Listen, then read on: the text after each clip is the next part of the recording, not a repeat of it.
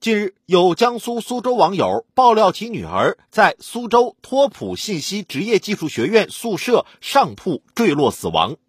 令人吃惊的是，其床架护栏高度仅十五厘米左右，铺上被褥后，护栏几乎隐形。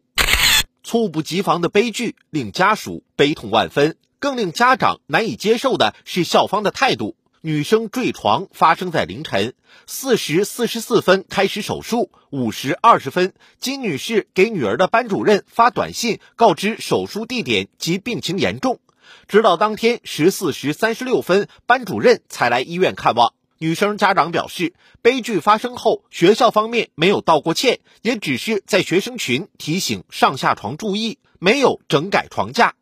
如果情况属实，那么前者体现的是校方对个案的态度，后者反映的则是对学生整体安全的漠视。悲剧面前，为何仍无法唤醒应有的重视？据报道，床边铁质护栏长约一米，高度只有十五厘米左右，且向床外倾斜，铺上被褥后完全隐形。这样的护栏哪里有丝毫防护作用？颇具讽刺意味的是，遭遇不幸的女生入学专业为婴幼儿托育服务与管理，连成年人都无法妥善安置涉事学校是否具有服务与管理意识。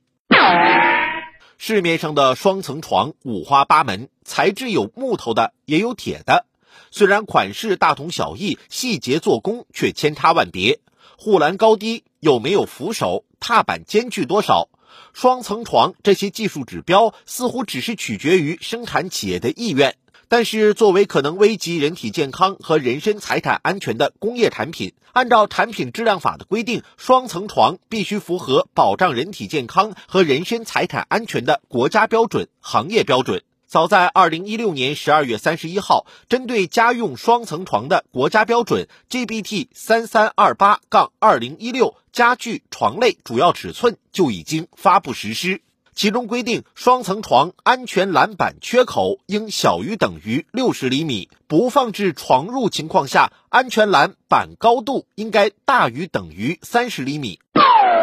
不达标的双层床大行其道，一方面在于生产企业对国家标准置若罔闻，另一方面则在于学校采购疏于防范。除此之外，还在于销售环节对此不管不问。改变这样的局面，首先需要强化生产企业的责任意识，严格按照国家规定从事设计和生产。其次，应该明确销售平台的监督职责，要求上架销售的双层床必须提供详细的技术参数，依据国家标准进行对比。再次，学校采购必须以国家标准为参照，规范采购流程，将采购商品一一登记在案，以备查询和监督。国家标准既是产品的质量底线，也是用户的安全底线。在明确生产者、销售者、采购者三方责任的同时，市场监管者有必要切实履行监督管理职责，依据国家标准对市场情况进行全面排查，对不合格产品问责到人、一查到底。只有这样，才能切实保障学生的权益和安全。